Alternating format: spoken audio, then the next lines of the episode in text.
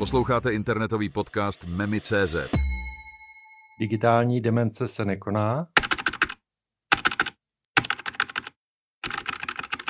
Děti tráví stále více času před obrazovkami, což vyvolává diskuse o vlivu této aktivity na jejich zdraví a kognitivní schopnosti.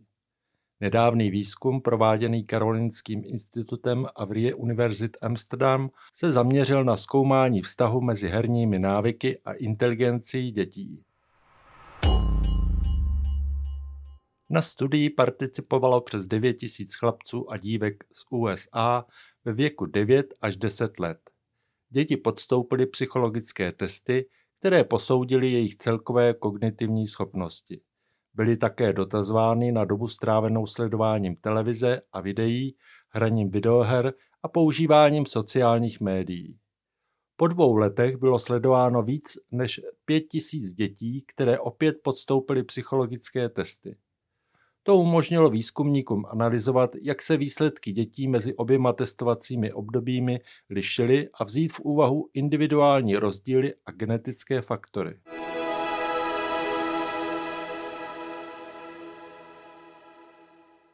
Asi vás zajímá, jaké jsou výsledky této studie. Průměrně děti strávily 2,5 hodiny denně sledováním televize, půl hodiny na sociálních médiích a jednu hodinu hraním videoher. Výsledky ukázaly, že ti, kteří hráli více her než průměr, zvýšili svou inteligenci mezi oběma měřeními o přibližně 2,5 bodu IQ více než průměr. U sledování televize nebo používání sociálních médií nebyl pozorován žádný významný efekt. Tato studie podporuje tvrzení, že herní čas obecně neoslabuje kognitivní schopnosti dětí a že hraní videoher může ve skutečnosti pomoci zvýšit jejich inteligenci. To je v souladu s několika experimentálními studiemi o hraní videoher. Je důležité poznamenat, že studie pokrývala pouze americké děti a nerozlišovala mezi různými typy videoher, což činí výsledky obtížně přenosné na děti v jiných zemích s jinými herními návyky. Zdá se tedy, že výsledky studie poněkud kolidují s názory Manfreda Spitzera, autora bestselleru Digitální demence.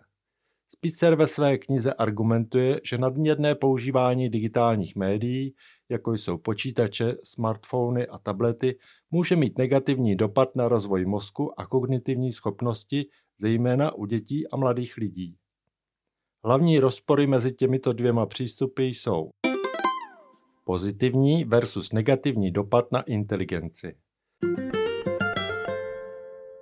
Zatímco výzkum Karolinského institutu ukazuje, že hraní videoher může pozitivně přispět k zvýšení inteligence u dětí, Špicer naopak tvrdí, že digitální média mohou vést k poklesu kognitivních schopností. Rozdíl ve vnímání digitálního obsahu. Špicer upozorňuje na potenciální škody z nadměrného vystavení digitálnímu obsahu, zatímco výzkum naznačuje, že některé formy digitálního obsahu, jako je hraní videoher, mohou být prospěšné. Přístup k digitálním médiím Špicerova kniha zdůrazňuje potřebu omezení a uvážlivého přístupu k používání digitálních médií u dětí, zatímco závěry z výzkumu podporují myšlenku, že určité typy digitálních aktivit mohou být prospěšné.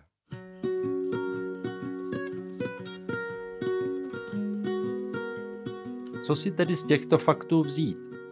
Je důležité si uvědomit, že obě perspektivy představují část širšího a složitého diskurzu o vlivu technologie na kognitivní rozvoj. Různé studie mohou mít různé metodologie, vzorky populace a definice obrazovkového času, což může vést k rozdílným závěrům. Důležitým aspektem je také rozlišení mezi různými typy digitálních aktivit a jejich specifickými dopady. Rozhodnutí, zda dětem digitální obsah povolit nebo zakazovat, tak i nadále zůstane na uvážení rodičů.